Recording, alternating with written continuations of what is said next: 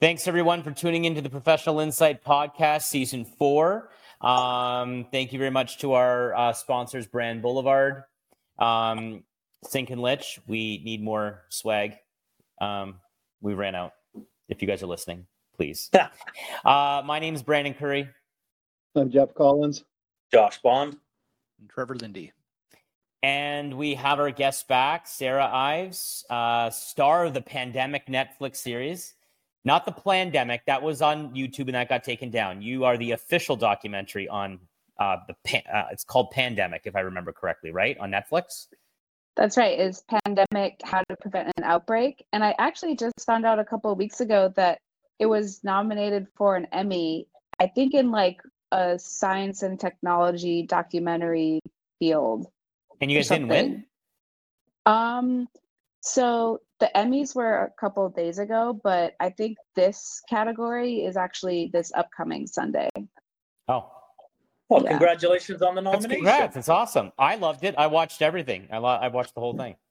Oh, thank you. I guess, I mean, the it really goes, it's for the producers. And I guess I was a lead um, I was featured in it, but um, it was really all them. I just kind of did what they told me to do and talked about science. so I, uh, I, I had a couple. So there's a there's a couple things I want to address. Um, so the, the the first is the frustration that I mean I know that I feel, uh, we all feel on this call. Um, I mean now let let's go through what the anti-vaxxers were trying to use in the beginning. Um, I mean, they're they're the biggest gaslighters. I have never met a biggest gaslighter than an anti-vaxxer. So basically, it was um, we're all getting microchipped. Uh, Bill Gates is behind it. It's they're going to we're all sheep. Um, even though most tyrannical governments usually kill the wolves, they don't kill the sheep. So why would a sheep even be worried? But, anyways, let's not even go down that logical path.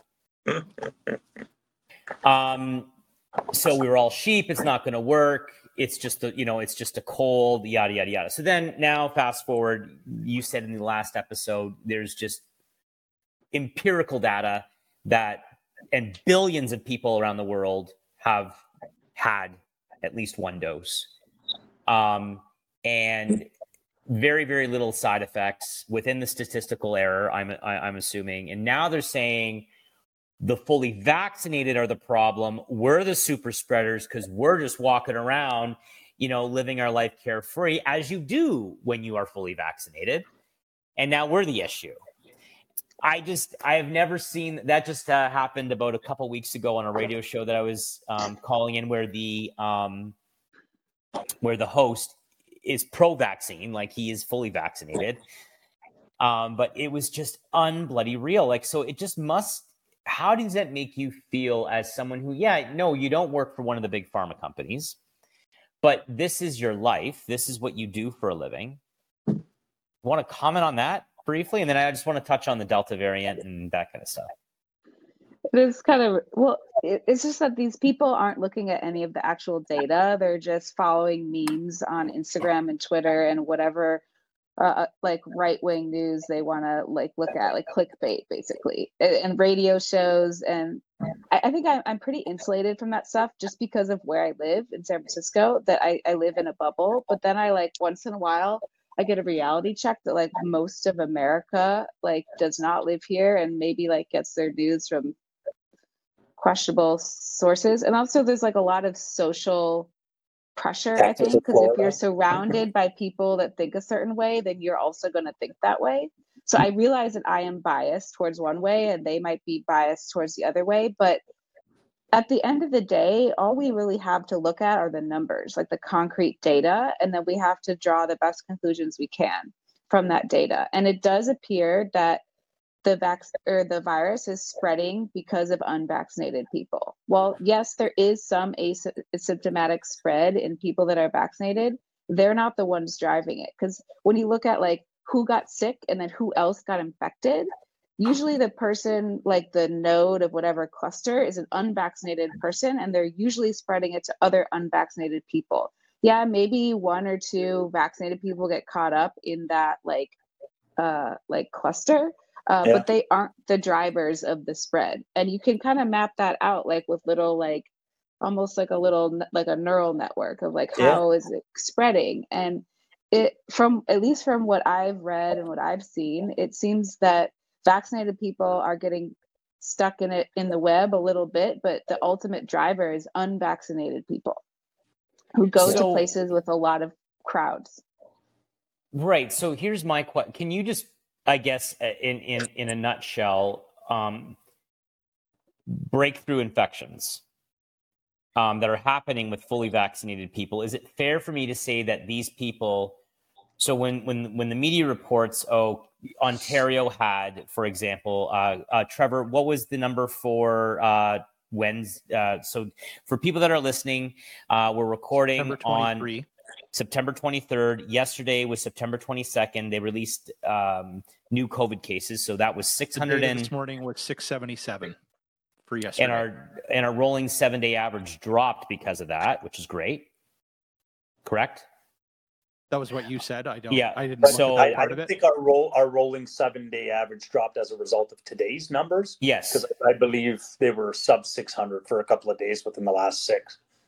Okay, so they only report like, hey, you know, out, out of the six seventy six, you know, 10%, 15% of those were fully vaccinated people, but they don't mention that there's only literally a handful of people that are in the ICU that are fully vaccinated. Would those people have would be immune would those people be immunocompromised to be in the ICU? Am I correct to to, to assume that? Uh, they might be, or they they either couldn't or wouldn't get the vaccine for whatever reason, or the vaccine didn't work in them. Like there's plenty of people who have uh, say recovered from like you know B cell lymphoma and they have been on or are on immunosuppressing drugs, for example. Yes. Um, one could assume that when you give a vaccine to someone who's on an immunosuppressing drug, that the vaccine would not produce as robust of a response.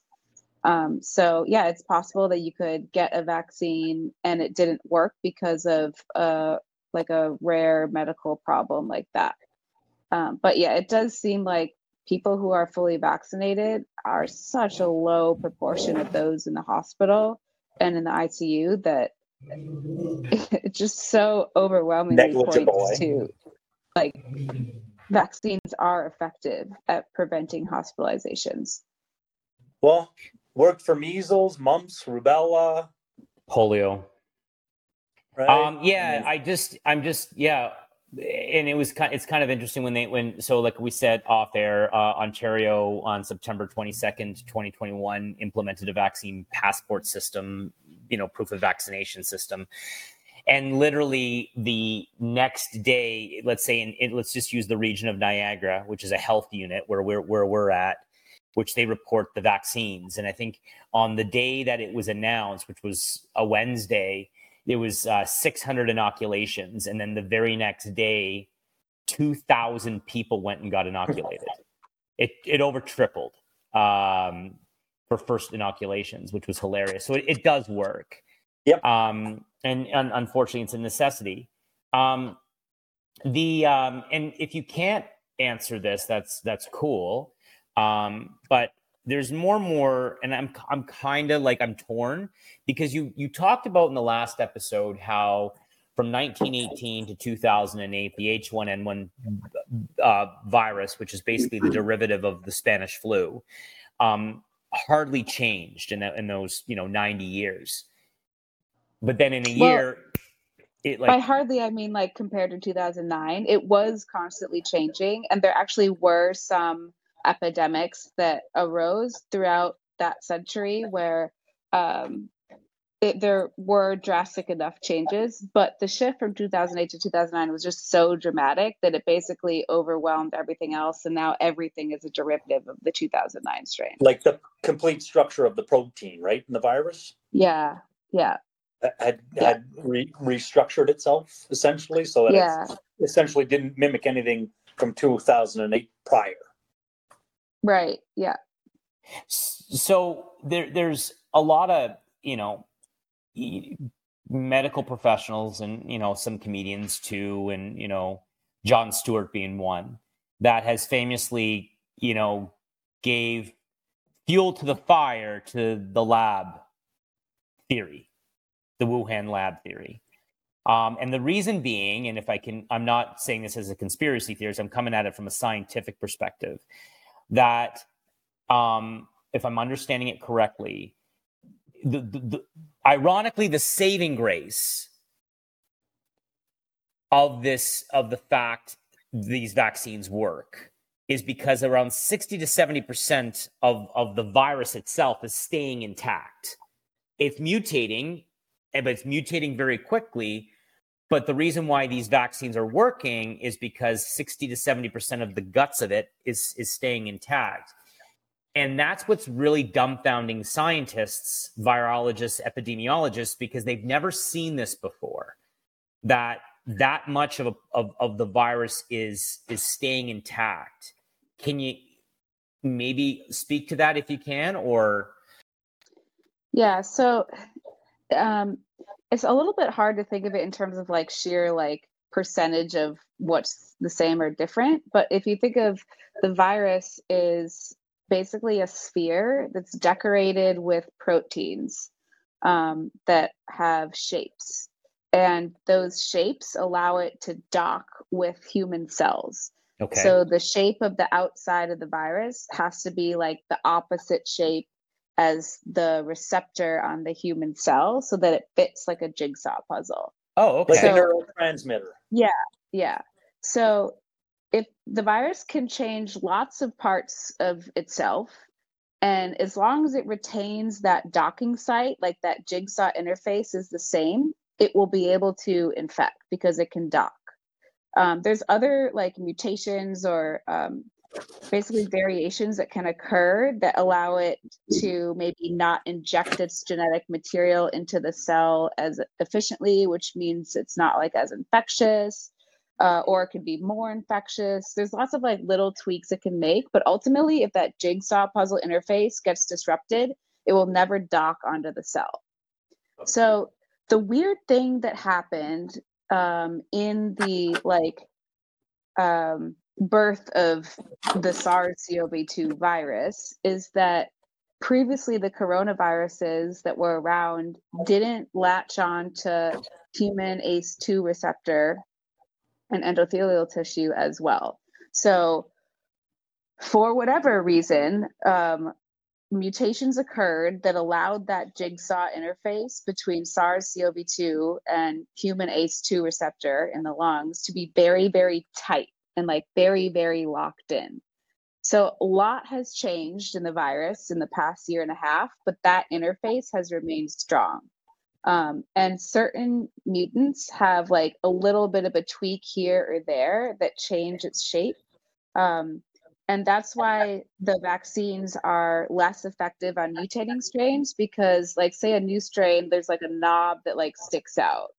So the vaccine can prevent it pretty well from docking, but not necessarily as well as like the original one because the vaccine was developed against a certain shape versus like a slightly like twisted shape. Um, but if the virus gets too mutated, like it doesn't fit at all, yeah, the vaccine won't work, but the virus also can infect your cells. So, like, there's always this like push and pull of like, how can the virus mutate just enough to get around the vaccine antibodies, but not enough so that it can't latch onto your cells anymore?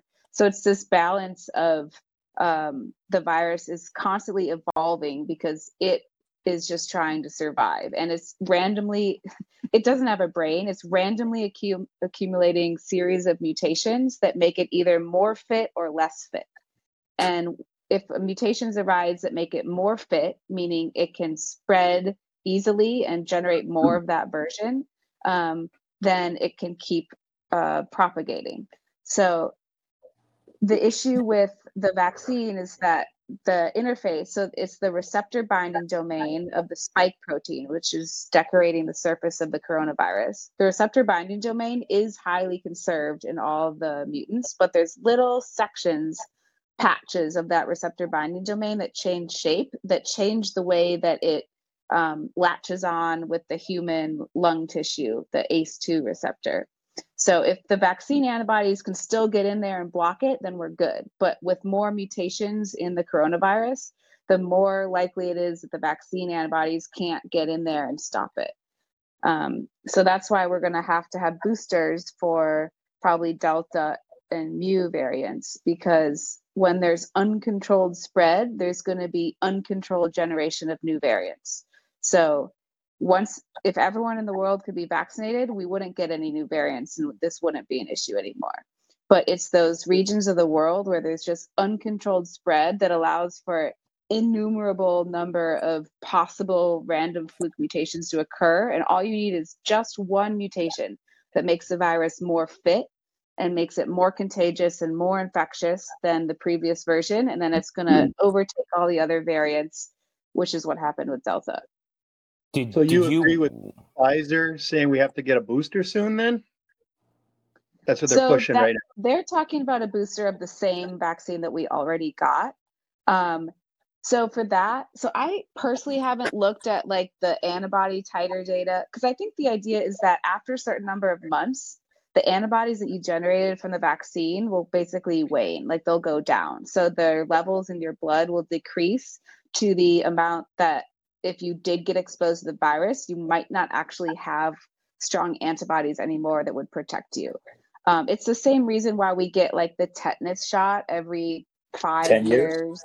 Yeah, something like that. and like, um, uh, like you know, the HPV vaccine, you're supposed to get a shot and I think two boosts, and it's for the same reason that just getting one shot, you make antibodies and then they go down. But once you get a shot and like a periodic boost, it basically um, elicits those antibodies to come out of your uh, secondary lymphoid tissue, like your spleen and your bone marrow, to basically start recirculating. Be like, okay, we're here, we're ready to fight an infection if it did occur. Um, so the that like second boost that everyone's talking about is basically just to elicit more antibodies of the same which is helpful because we already know that the vaccine works. We know it works against Delta to an extent and other variants. So we're just going to elicit more of what we already have. Um, but I guess what I'm talking about is like in the longer term future, there's going to be more boosts that have revised compositions that aren't the one we received before, but are geared specifically towards Delta and Mu. So, um, and we're probably going to have to keep getting those until there is not uncontrolled spread of the virus anymore, so that there aren't more variants. well, how long between the first boost and the second boost do you think we'd be getting them? Like eight months, two months, a year? I think it just depends on when people's antibody titers start to decline. Because if it looks like their titers after a year are just as good as they were after one month from the vaccine, then you probably don't need it after a year. But if you dropped, say, like 80% of your antibody titer after six months, then yeah, you probably need another boost to bring it back up, or otherwise the vaccine won't be protective. But it's like this really difficult game because we don't want to be running these experiments forever and finding out in five years that actually nobody has an antibody response anymore. People are trying to err on the side of caution of what is the least number of shots we can give people where they get the most protection because you don't want to go out vaccinating everybody in the world every six months because it's expensive, it's a logistical nightmare, there's side effects, uh, even though they're low. It's just nobody wants that. But we do want to maintain some basal level of protection so that we're um, actually uh, like protected from coronavirus. So I think that's like what's the struggle is like finding.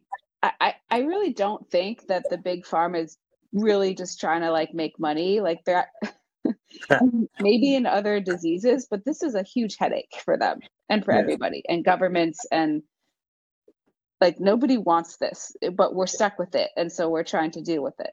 So, so yeah, my... I think it's just like eight months is maybe what has been found to be the point when antibody titers typically start dropping in people.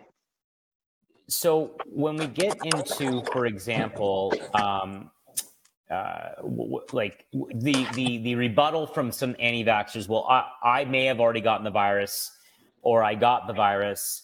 Uh, therefore, I don't need to get the vaccine because I'm more um, I'm more protected People are than saying some their antibodies are yeah they're high. So can you speak? Than... Can you speak to that? Yeah. So first of all, if you've had an asymptomatic infection, so if you tested positive and then recovered and didn't have any problems, your antibody titers are going to be very low. And we know that because there's been lots of publications that characterize these. So if someone's like, well, I already tested positive last month and now I'm better, but I didn't have symptoms, you can just assume that they could easily get sick again. And these people do. Uh, they get infected again. So then there's natural infection where they did get sick. And it hmm. seems like, uh, at least from the data that I've seen in, in the literature, is that the response, basically the um, the antibody titer that they have towards specifically the receptor binding domain is correlated with the severity of infection.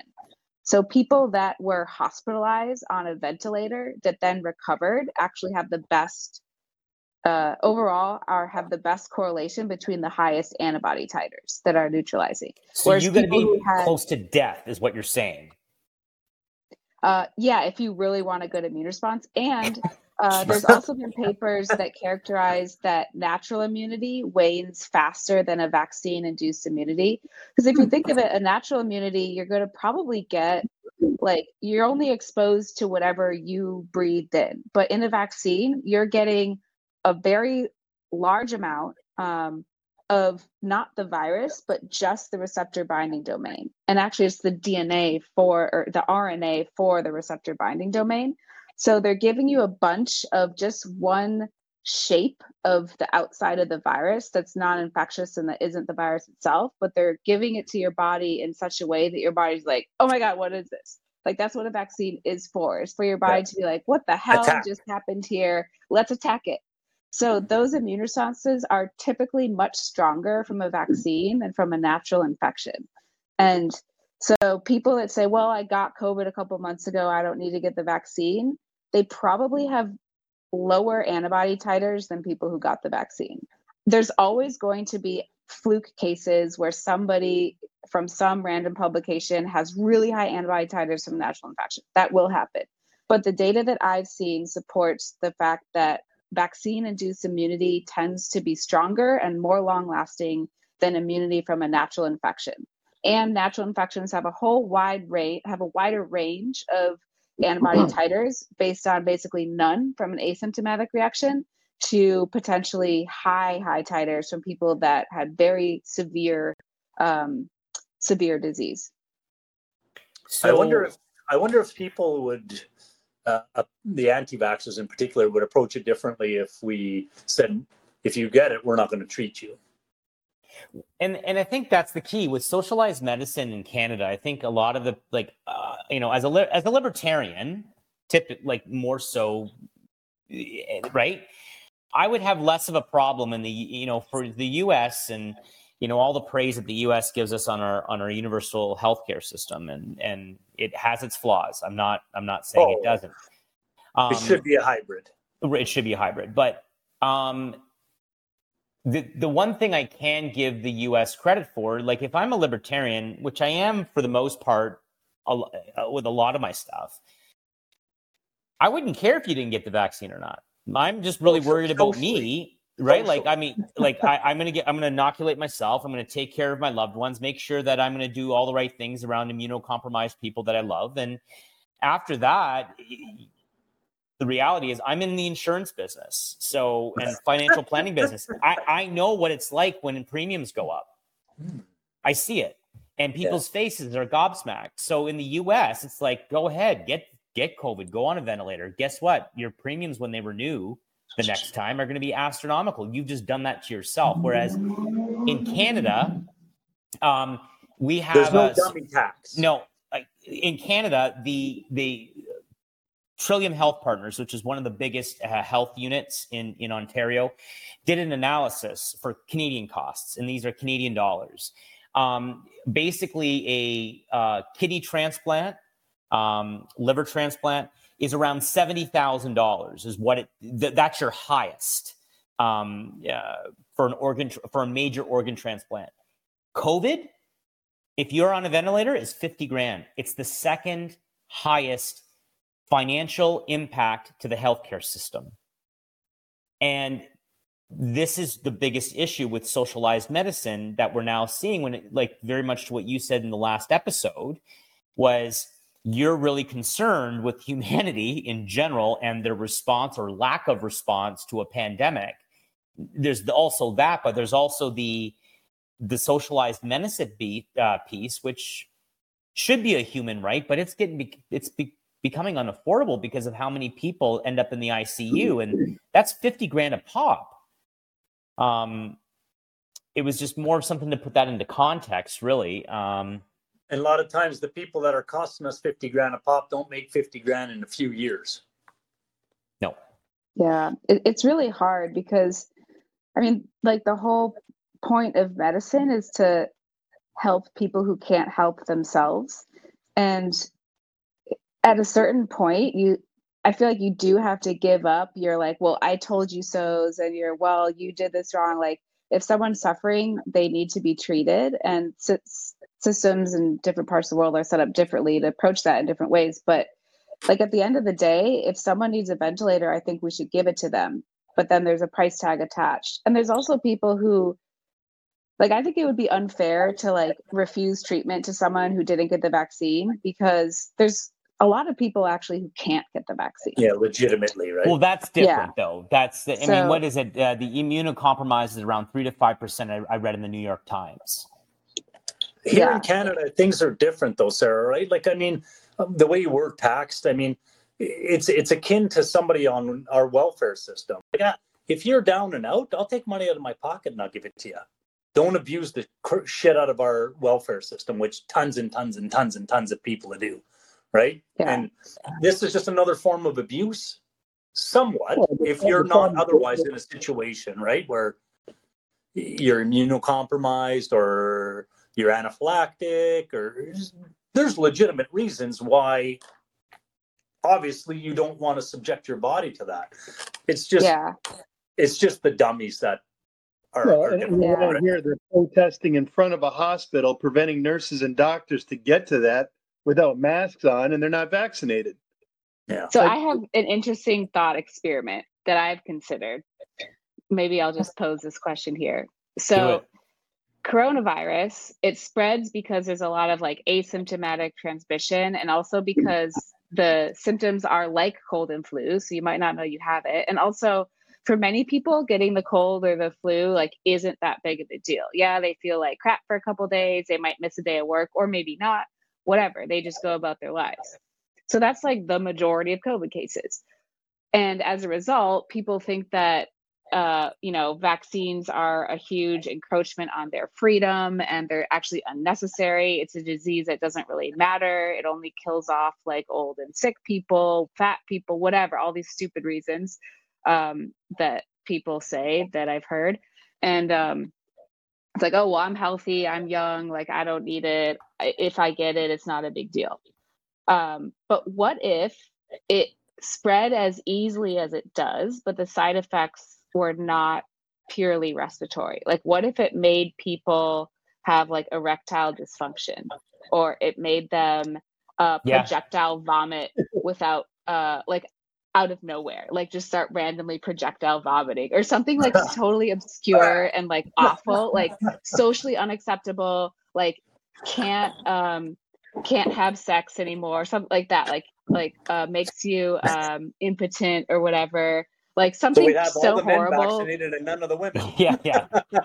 yeah, exactly. Like it it's just because people think that the side effects aren't important enough that therefore they think that the vaccine is way too horrible to get. But like think of polio. Like it people everybody got the vaccine because no one wants to be crippled for the rest right. of their life. Like exactly. that is a terrible disease. And as yeah. such, because we have herd immunity for polio, polio is not even a factor in our lives anymore because everyone decided that being crippled sucks and that if we can avoid it with a simple and effective and safe vaccine then polio is just not a disease that we have in the 21st century. But if coronavirus caused erectile dysfunction, I guarantee you there would be no politicization of that vaccine. It would be like, all right, how fast can we get it rolled out? Let's get everybody their second doses. Coronavirus is gone forever. We don't have any variants. We don't have any bullshit. It's done. And that's why Pfizer does it, right? Because they also do Viagra. so it, gotta it, stay like alive so many... long enough to get that Viagra. so many people are making a stink over mRNA vaccines, right? Saying that the problem, you know, a lot of people take the position, well, I'm not anti-vax. mRNA vaccines are just new. That's why I don't want to take those. And, and Curry, you and I have had they're like, not they're not new. Oh my God! Don't well, get me get started. No, oh, and and I agree. Yeah. Like I've done my research. I know they're not new. Like you know, there's there's studies going back. I've seen as late as like or as old as 1972. They've been working on it. Um, you know, and uh, one of the, the the points that Curry and I have talked about before is there is clinical studies being done on this being a cure for cancer right? Like using this as a cancer vaccine, right? mRNA. mRNA. Yeah, mRNA vaccine. They're the they're technology. Using the technology, yeah, behind well, it's it. just the way they go about it, right? Manipulating the, yeah, the proteins. Yeah, yeah, yeah, using using mRNA vaccines, right? So imagine now all of a sudden we we have a cure for cancer or vaccine for cancer, I should say. People are going to be lined up. Well, how is it any different, right? Basically, my point is so many people have been impacted by cancer that they'll line up in a second. But so few people in the world have been impacted by COVID, a lot less in comparison, that people are just brushing it off, right? Yeah. yeah. Well, if we spread the impotence thing that Sarah's talking about, maybe we solve the problem of anti vaxxers right away. Yeah, but the, the, there are yeah. memes out there right now with saying, like, hey, guys, you trust yourself with this blue pill. How is this any different? Right. right. And, and we already we already get a vaccine for cancer. It's the HPV vaccine. Yep. So everybody almost all so I think in the US, like girls when they're like 11 now, they yes. get it. Yeah, Every I thought girl. it was 13, but uh, something like that. Yeah. And, and now men get it different, too. Bondo. Could be because because cervical cancer is a terribly deadly disease because you usually don't know you have it until it's too late and it spreads very quickly and the mortality rate is very high. Mm-hmm. So the stakes are high. So yes, it definitely makes sense to get a vaccine. So yeah, I, I totally agree with you. It's like people are just using the argument that like it's too new or but it all just comes down to that they don't appreciate the risk of coronavirus because if the risks were higher like in cancer or uh, spontaneous projectile vomiting or something, yeah. they would get the totally. vaccine. Well, well, it's funny because my, my buddy brought this up to me and he kind of spun it on his head with, and I gave this to Trevor yesterday because we were going on a, we call each other every now and then just to go on a rant, just to kind of vent because of the stupid people, in this, just a stupid, the stupid people in this world. But anyway, um, fanfic's dumb. Yeah. Um, that's why I love the Bill en- Engvall, the, the blue, um, blue, blue collar, comedy. comedy. I love Bill. He's like, and here's your sign. We should. We should pass around signs and just say you're stupid and just here's your sign. um, but the the piece uh, surrounding um, what was the um, what was it? What, what, were we going on a rant yesterday about Trevor? Um, oh God, it got me off off topic there for a second. What was I ranting about? Something about the oh yeah, risk adjusting risk. So my, my buddy said he's humans in nature um, you know, if you want to look at the population as a whole pie, and when I look at what I do for a living, financial planning, right, and and insurance and what have you, it's you know, a hundred percent probability you're going to die. That's going to happen. 100% probability you're going to owe taxes if you work, right? And then there's a high, high probability that you're going to retire. When that age is, it all depends but you have no idea how many times I talk to people on the daily. Like we sell critical illness insurance, for example. The data is in, is is irrefutable.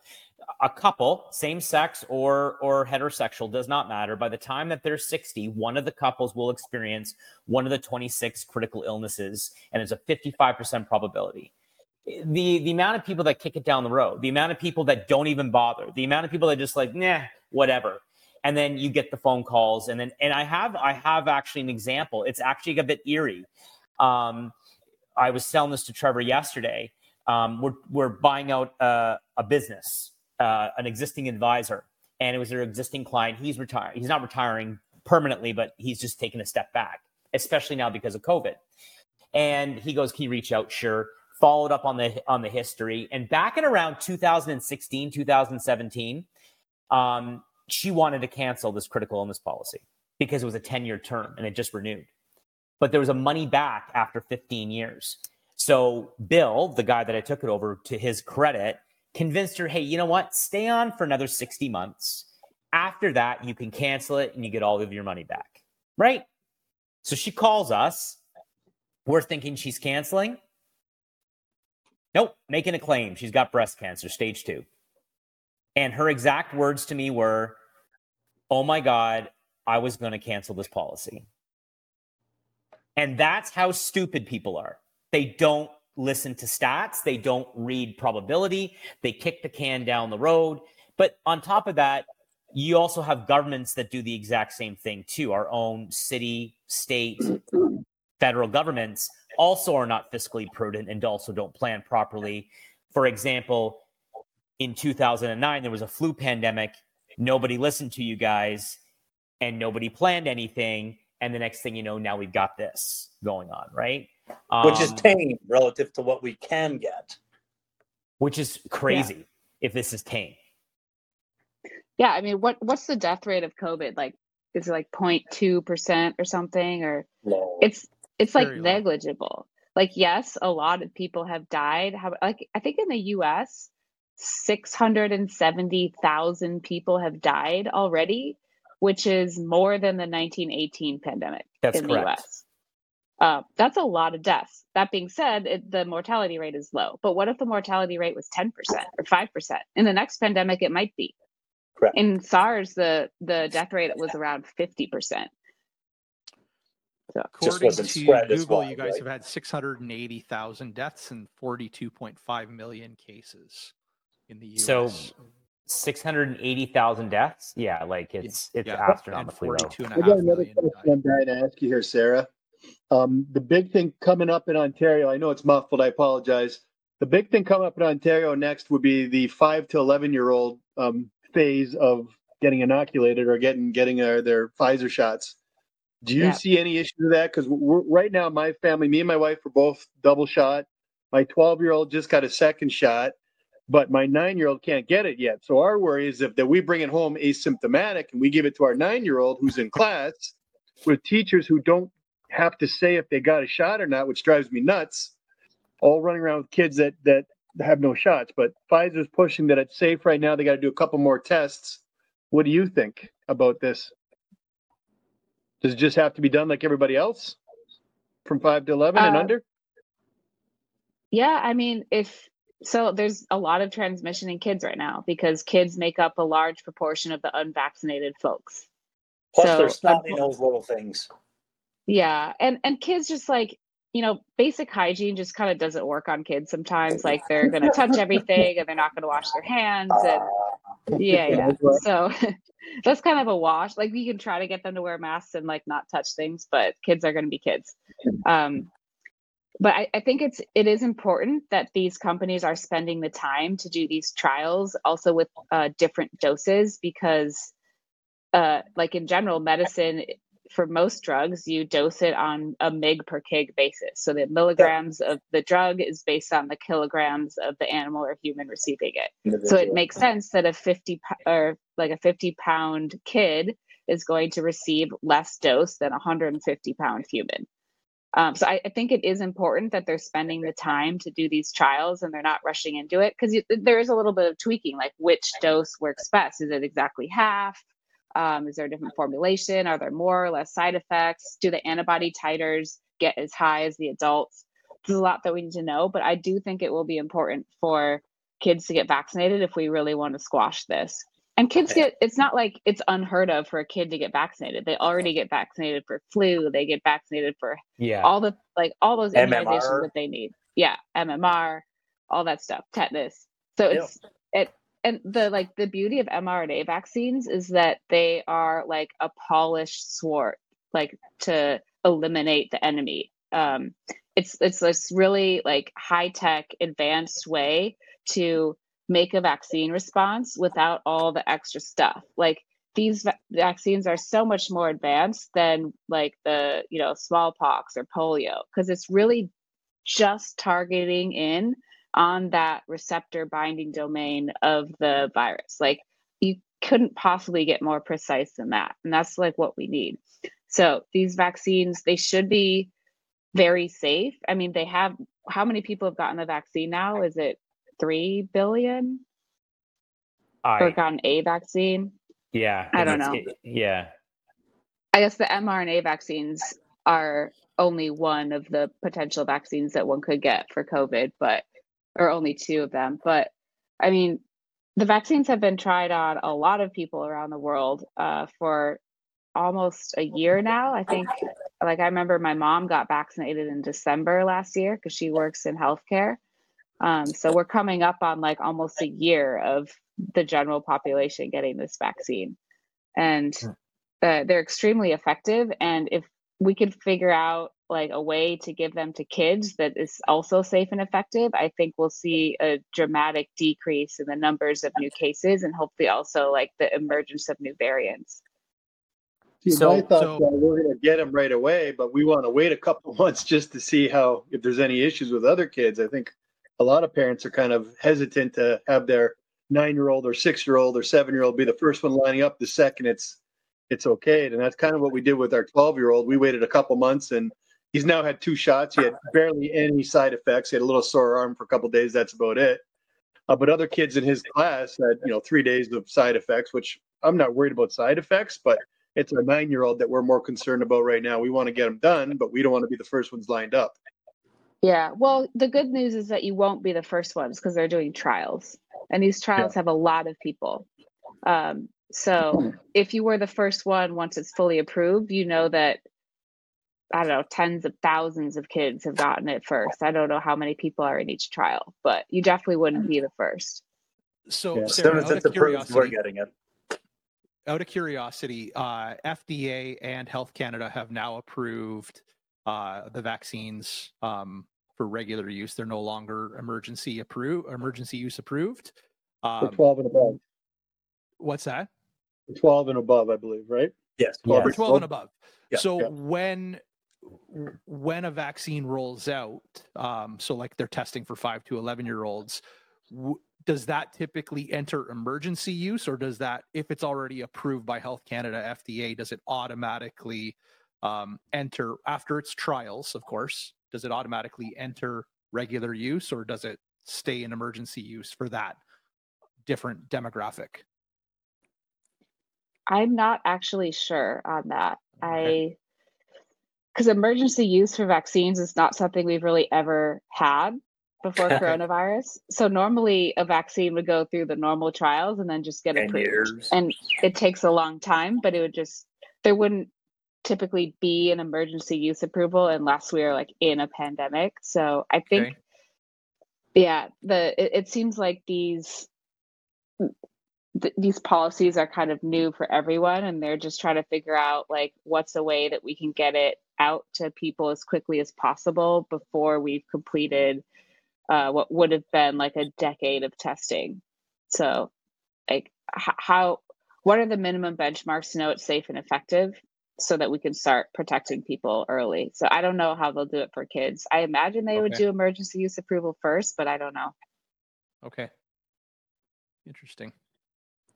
Cool. Um, and I guess the, um, I guess just to wrap it up, um, what are you?